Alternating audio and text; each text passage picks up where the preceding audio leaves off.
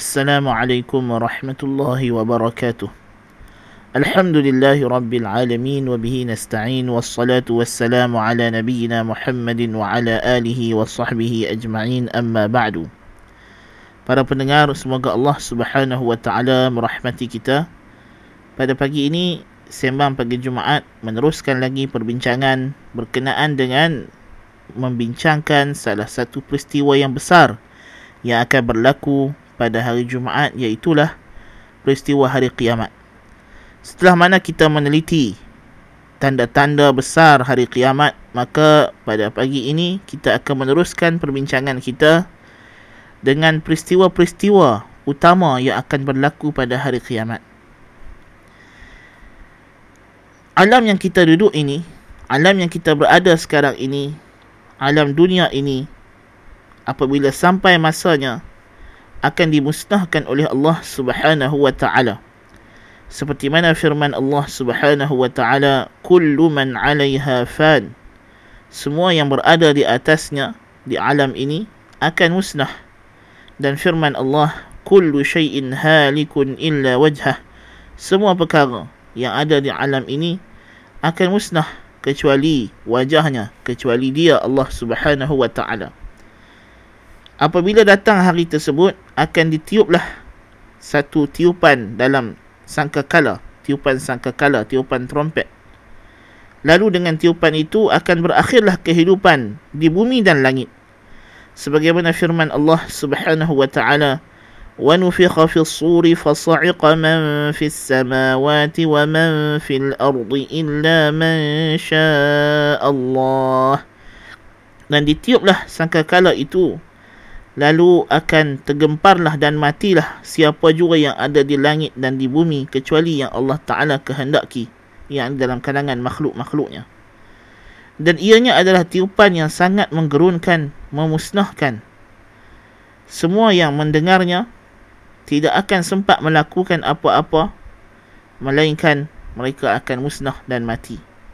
Firman Allah, "Ma yanzuruna illa sayhatan wahidatan ta'khudhuhum wa hum yakhissimun."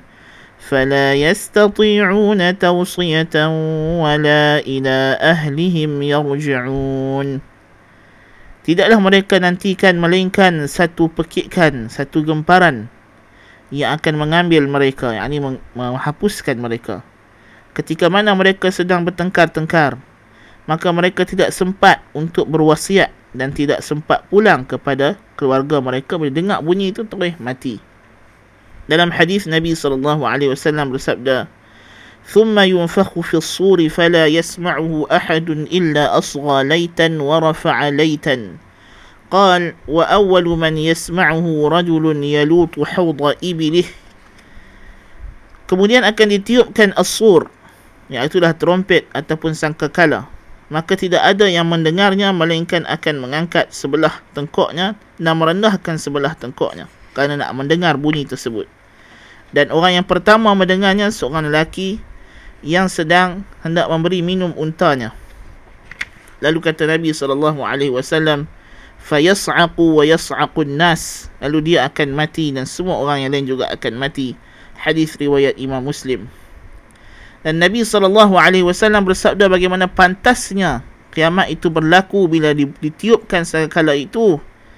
Nabi sallallahu alaihi wasallam bersabda, ولتقومن الساعة وقد نشر الرجلان ثوبهما بينهما فلا يتبايعانه ولا, ولا يطويانه ولا يطويانه ولتقومن الساعة وقد انصرف الرجل بلبن لقحته فلا يطعمه ولا تقومن الساعة وهو يليط حوضه فلا يسقي فيه ولا تقومن الساعة وقد رفع أكلته إلى فيه فلا يطعمها hadis riwayat Al-Bukhari.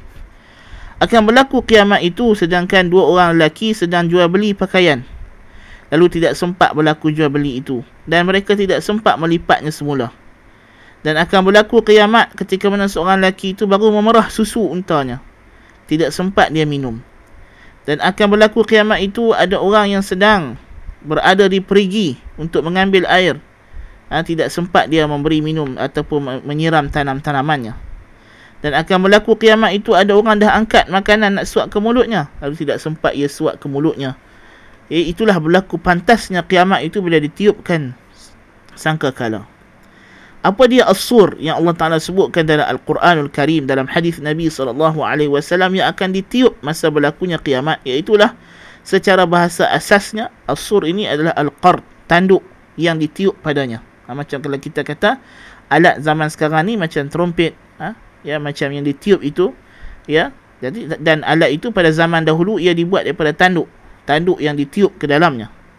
Dan telah ditanya kepada Nabi wasallam berkenaan as-sur Lalu Nabi SAW ha, telah mentafsirkannya dengan apa yang kita sebutkan tadi di mana seorang lelaki Arabi seorang lelaki Badui datang kepada Nabi SAW dan bertanya Masur apakah dia asur yang akan ditiup pada hari kiamat itu ya Rasulullah?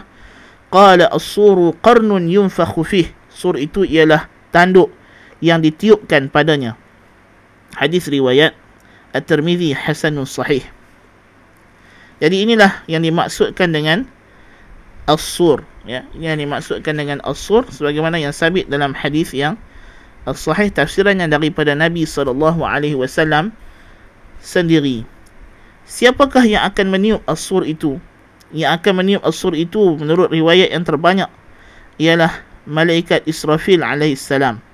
Dan telah dinukilkan perkara ini akan ijma' daripada kalangan ulama' bahawasanya yang akan meniup itu adalah as-sur. Dalam hadis Nabi SAW bersabda, Inna tarfa sahib as-sur منذ وكل به مستعد ينظر نحو العرش مخافة أن يؤمر قبل أن يرتد إليه طرفه كأن عينيه كوكبان دريان kata Al-Hakim sanadnya sahih dan disetujui oleh Al-Zahabi Daripada Abi Hurairah radhiyallahu an Rasulullah sallallahu alaihi wasallam bersabda sesungguhnya jelingan mata pandangan mata malaikat yang ditugaskan meniup asur itu semenjak ia ditugaskan dengannya sentiasa bersedia memandang ke arah arash dia takut jikalau dia disuruh lalu dalam keadaan matanya berkedip ha? maka dia sentiasa memandang tidak berkedip lagi matanya ke arah arash menanti. Kalau ia disuruh dia akan terus tiup tanpa berlengah walaupun tanpa terlewat walaupun satu detik. Matanya seolah-olah bintang yang bersinar. Ya Allahul musta'an. Dalam hadis daripada Abi Sa'id Al-Khudri radhiyallahu an Nabi sallallahu alaihi wasallam bersabda kaifa an'um wa qad iltaqama sahibul qarni al-qarna وحنى جبهته وأصغى سمعه. ينتظر أن يؤمر أن ينفخ فينفخ. قال المسلمون فكيف نقول يا رسول الله؟ قال قولوا حسبنا الله ونعم الوكيل توكلنا على الله ربنا. Kata Imam At-Tirmizi hadis ini hadis hasan. Kata Nabi sallallahu alaihi wasallam bagaimana aku boleh selesa? Sedangkan malaikat yang hendak ditugaskan malaikat yang ditugaskan meniup uh, tanduk ataupun apa nama sangkakala itu sudah pun meletakkan tanduk tersebut di mulutnya.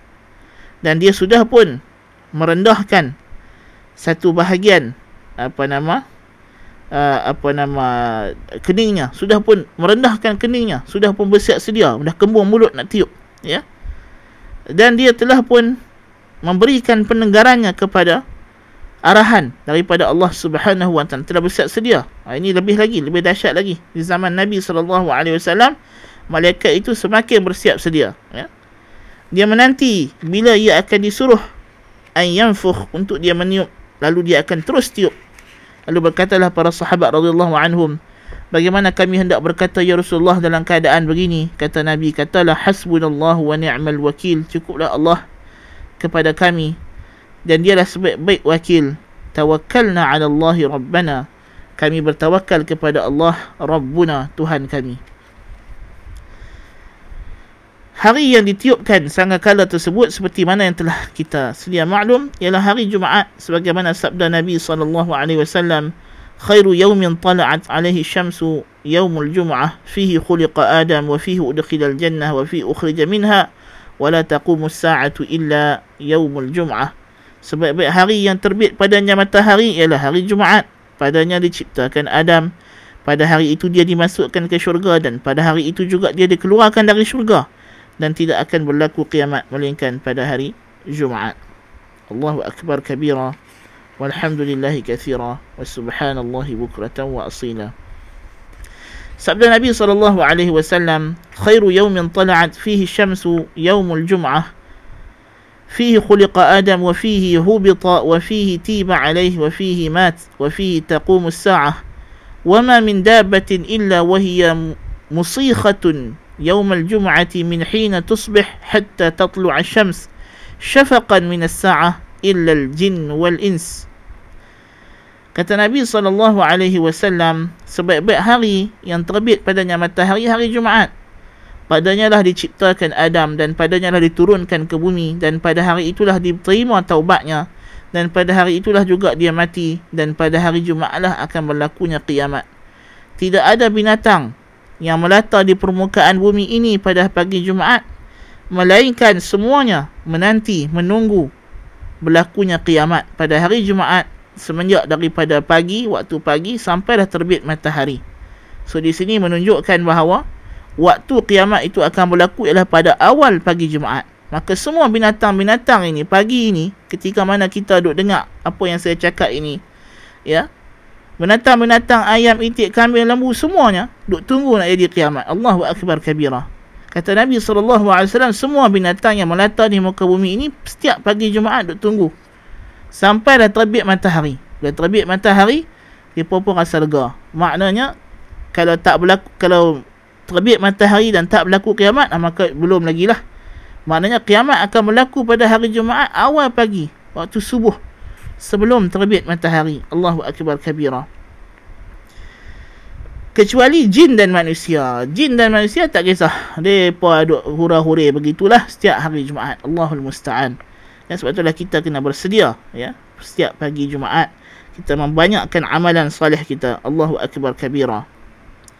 Berapakah apa nama berapa kalikah yang akan ditiup sangkakala itu? Ada banyak pendapat dalam kalangan ulama sebenarnya ha, berapa kali sangkakala itu akan ditiup.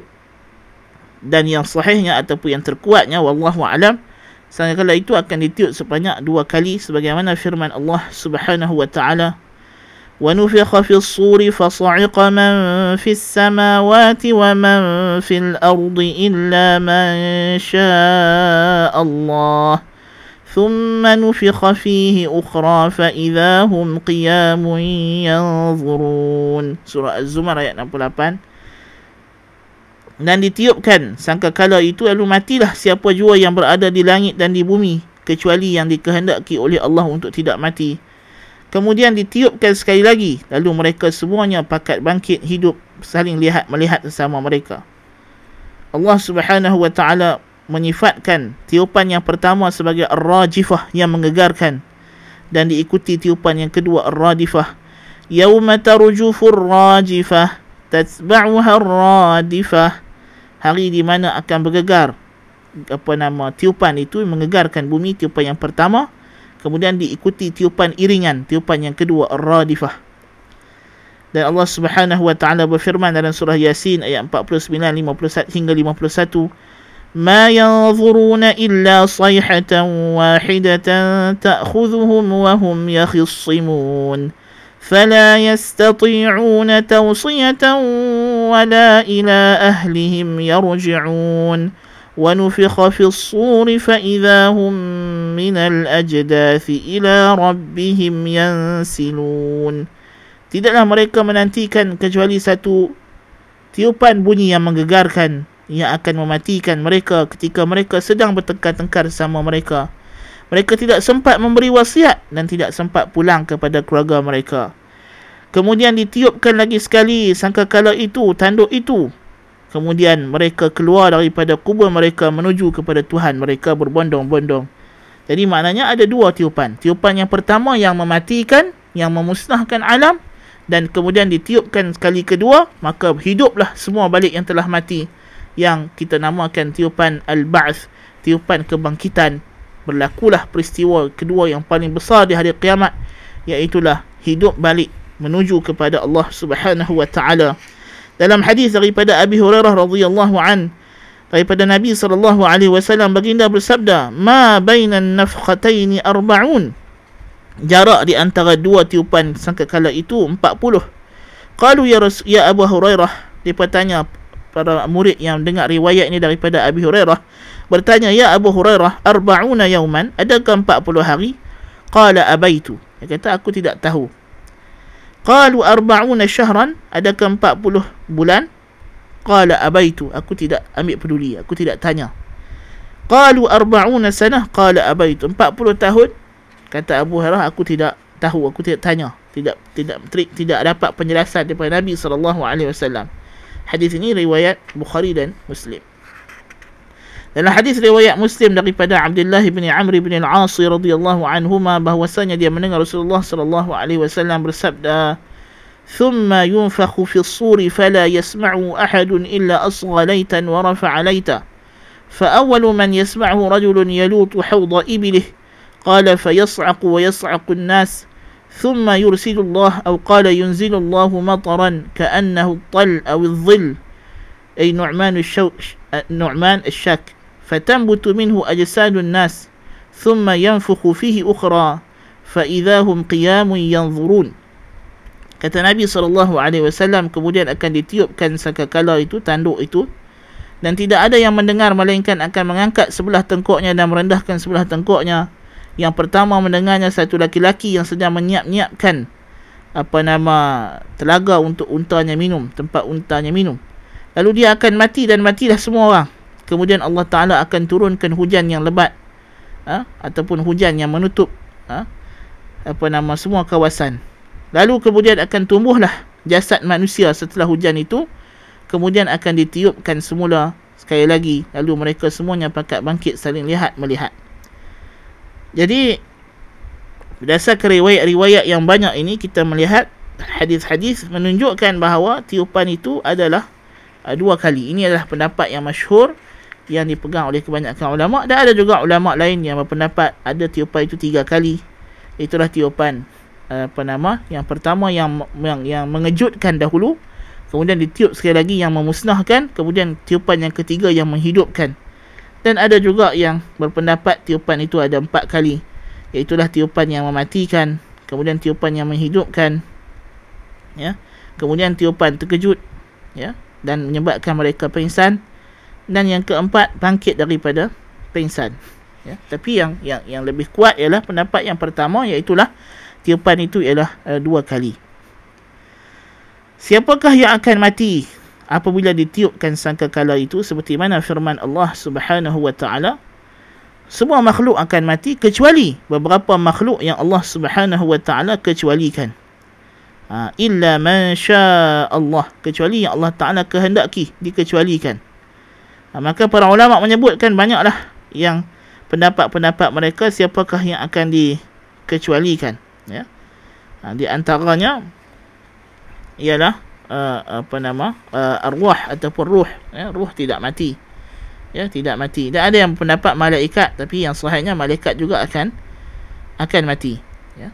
Di antaranya syurga dan segala isinya dan neraka dan segala isinya ya ini tidak akan musnah ketika mana tiupan yang memusnahkan tersebut mereka masih kekal. Ya tidak akan uh, tidak akan mati. Itu kata Syekhul Islam bin Taimiyah rahimahullah wa amma al-istithna fa huwa mutanawil lima fil jannati min al-hur al-'ain fa innal jannata laysa fiha maut.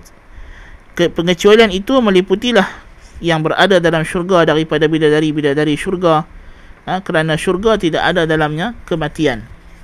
Ya. Demikian juga macam kita sebut tadi ruh ruh tidak mati kerana matinya ruh ialah berpisahnya daripada jasad. So bila berlaku tiupan tersebut ruh tidak akan musnah. Ya.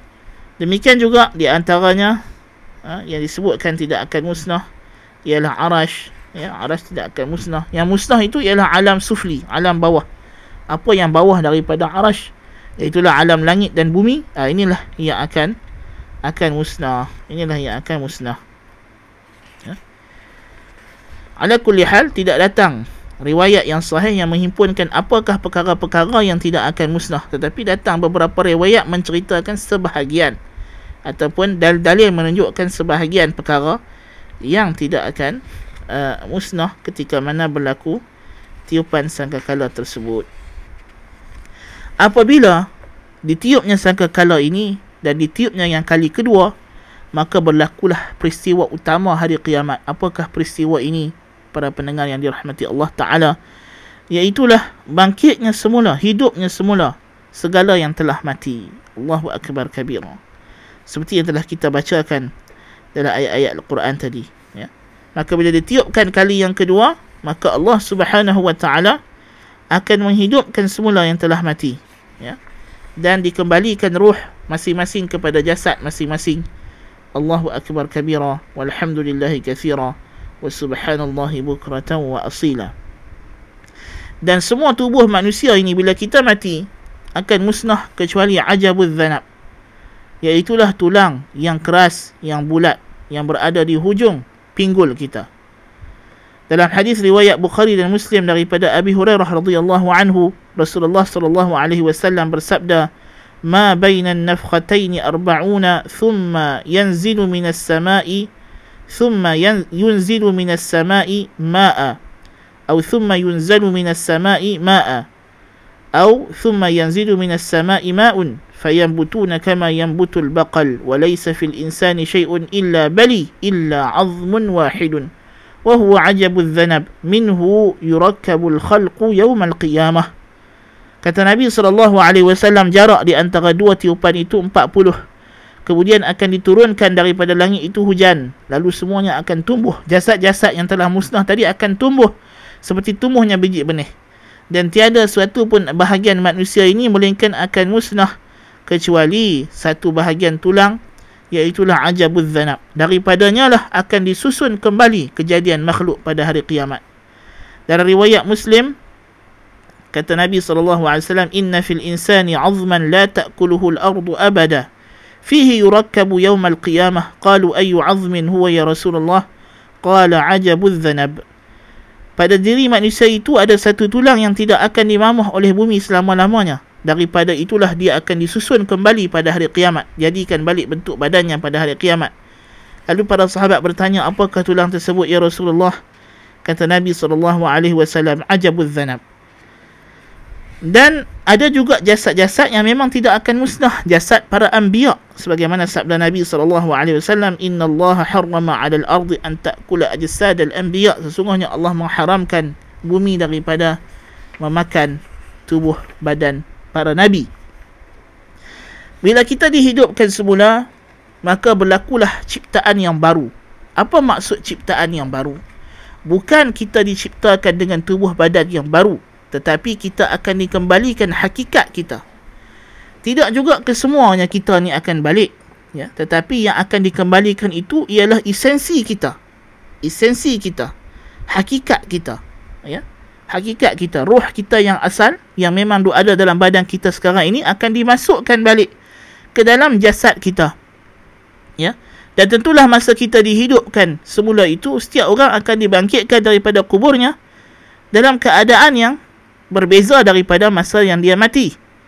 Ya. Dia datang dari riwayat yang sahih bahawasanya kita akan dihimpunkan di mahsyar itu dalam keadaan telanjang bogel tidak berkhatan.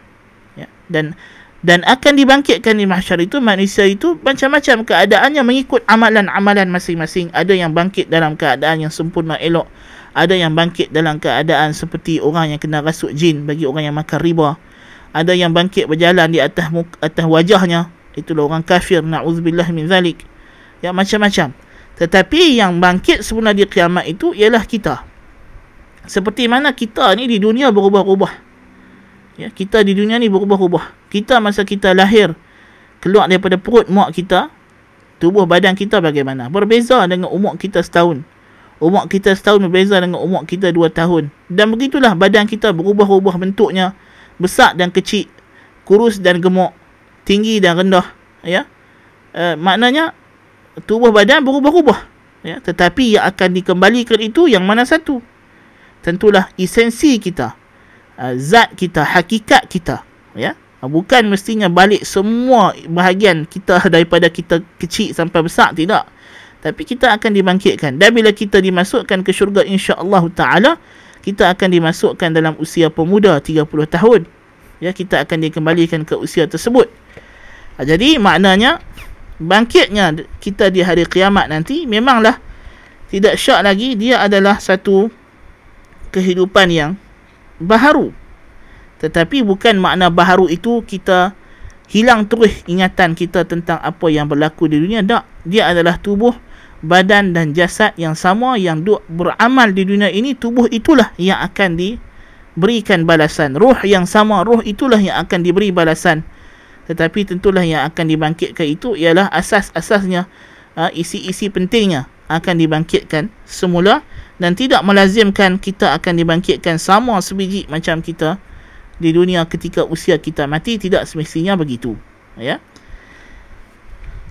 Kata Syekhul Islam Ibn Taymiyah rahimahullah النشأتان نوعان تحت جنس يتفقان ويتماثلان ويتشابهان من وجه ويفترقان ويتنوعان ويتنوعان من وجه آخر ولهذا جعل المعاد هو المبدأ وجعله مثله أيضا فباعتبار اتفاق المبدأ والمعاد فهو هو وباعتبار ما بين النشأتين من الفرق فهو مثله وهكذا كل ما أعيد فلفظ الإعادة يقتضي المبدأ والمعاد dua kejadian kejadian dunia dan kejadian akhirat adalah dua jenis dua nauk yang berbeza tetapi di bawah jenis yang sama di bawah jenis besar yang sama di bawah genus yang sama walaupun kita boleh kata dia daripada dua spesies ataupun dua varian yang berbeza. Ah, ha, kita kata varian. Nah, macam kita sekarang ni tengok ada varian delta varian apa semua ni, dia adalah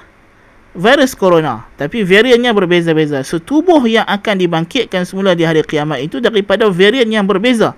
Tetapi dia adalah zat yang sama, ialah kita tu sendiri.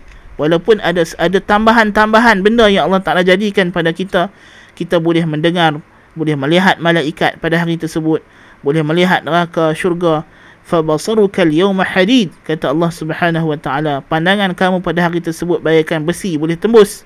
Boleh nampak apa yang kita sekarang tak nampak. Kita akan ada kekuatan untuk melihat apa yang kita tak boleh tengok sekarang ini ketika mana kita hidup di dunia. Dia kata Syekhul Islam dia adalah dua nauk di bawah satu jenis yang yang sama. Ada persamaan dari satu segi dan ada perbezaan dari segi yang lain oleh sebab itulah Allah jadikan al-ma'ad kembali itu ialah seperti permulaan. Dan dia jadikan juga kembali jasad itu seumpama dengan yang mula. Maka dari sudut samanya permulaan dan kembali itu ia adalah benda yang sama. Ia adalah esensi yang sama. Tapi dari segi dua kejadian, kejadian kehidupan di bumi ini dengan kehidupan di akhirat, tentulah ada perbezaan. Maka dia nak serupa nak semacam tak sama 100% ya. Demikianlah apa jua yang dikembalikan semula. Maka lafaz dikembalikan semula itu terkandung padanya al-mabda wal ma'ad apa yang kita dimulakan kejadian kita di bumi ini akan ada yang akan dikembalikan semula dan akan ada tambahan dan perbezaan supaya sesuai dengan kehidupan uh, di akhirat kemudian manusia ini uh, manusia, jin, binatang semuanya akan uh, dibangkitkan oleh Allah Subhanahu wa taala. Dan yang pertama yang akan keluar daripada kubur itu ialah Nabi kita Muhammad sallallahu alaihi wasallam. Sebagaimana dalam hadis sahih Muslim daripada Abi Hurairah radhiyallahu an sabda Rasulullah sallallahu alaihi wasallam adam yawm al-qiyamah wa awwalu man yunshaqqu anhu al-qabru wa awwalu syafi'in wa awwalu mushaffa' Akulah penghulu anak Adam pada hari kiamat. Akulah yang pertama akan dikeluarkan daripada kubur. Yang pertama yang akan minta syafaat dan yang pertama diizinkan untuk memberi syafaat. Ya, jadi ini adalah yang berlaku pada hari kiamat. Uh, itulah kebangkitan semula selepas mati uh, dan kemudian uh, yang pertama sekali berlaku ialah tiupan sangkakala yang pertama yang memusnahkan alam ini seluruhnya langit dan bumi planet-planet semua akan musnah bintang-bintang matahari bulan semuanya akan dimusnahkan oleh Allah taala. Kecuali apa yang Allah taala kecualikan sahaja yang tidak musnah. Kemudian ditiup sangkakala kali yang kedua maka akan hidup semula akan dibangkitkan balik tubuh dan jasad dan dikembalikan ruh kepada jasad. Ya kemudian Allah Subhanahu wa taala akan keluarkan semua manusia yang mati daripada kubur. Binatang-binatang juga jin-jin juga ya. Dan itu akan berlakulah peristiwa yang seterusnya yang besar yang dinamakan sebagai al-hasyru al-hasyru itulah dihimpunkan. Dihimpunkan seluruh makhluk di satu tempat di permukaan bumi yang baru dengan langit yang baru. Ini kita akan bahaskan insya-Allah pada sesi yang akan datang. Aqulu qawli hadha wa astaghfirullah al-azim li wa lakum. Subhanakallahumma bihamdika ashhadu an la ilaha illa anta astaghfiruka wa atubu ilaik wassalamu alaikum warahmatullahi